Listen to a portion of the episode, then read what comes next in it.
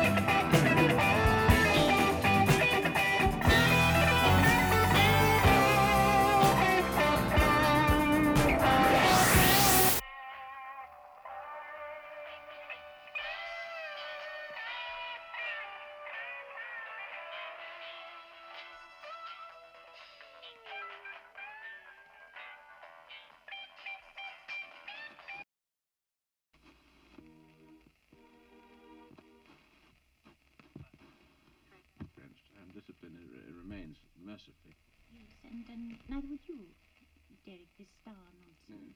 No, no. No, it isn't. I'm sure of it.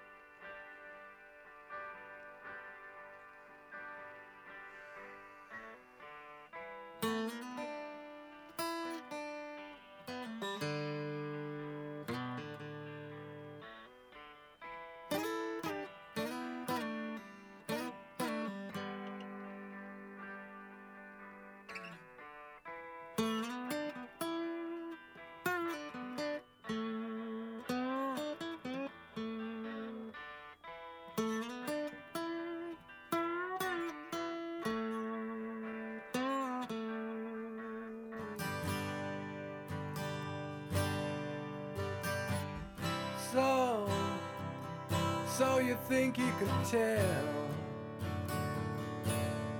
heaven from hell, blue skies from pain? Can you tell a green field from a cold steel rail, a smile from a veil? Do you think you can tell? Did they get you to train your heroes for ghosts, hot ashes for trees, hot air for a cool breeze, cold comfort for change? Did you exchange a walk-on part in the war for a lead role?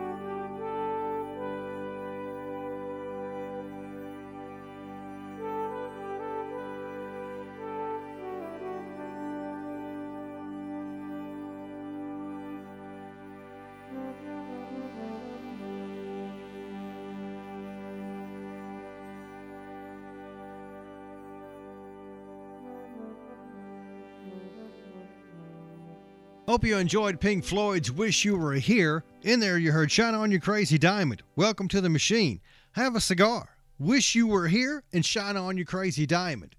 You know, during the production of this show, Pink Floyd released a new single, their first new music in 30 years. It is meant as a fundraiser for the Ukraine in their war with Russia. The lead singer for the track is Andriy Khlyvnyuk. He's the lead singer for the Ukrainian group Boombox. Now, the tune is sung entirely in Ukraine, but the influence of Pink Floyd is all over it. So he thought it would be a unique experience bringing you new Pink Floyd. It's called Hey, Hey, Rise Up on JP Diamond's Dark Side, Vintage Rock 106.9.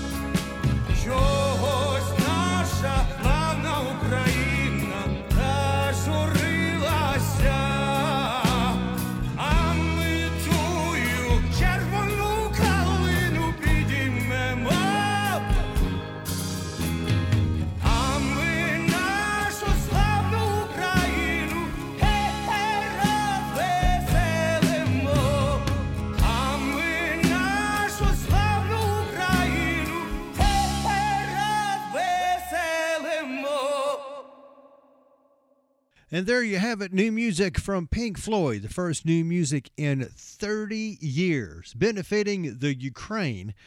That's Hey, Hey, Rise Up. Be sure and join us as we continue our journey through the Pink Floyd universe.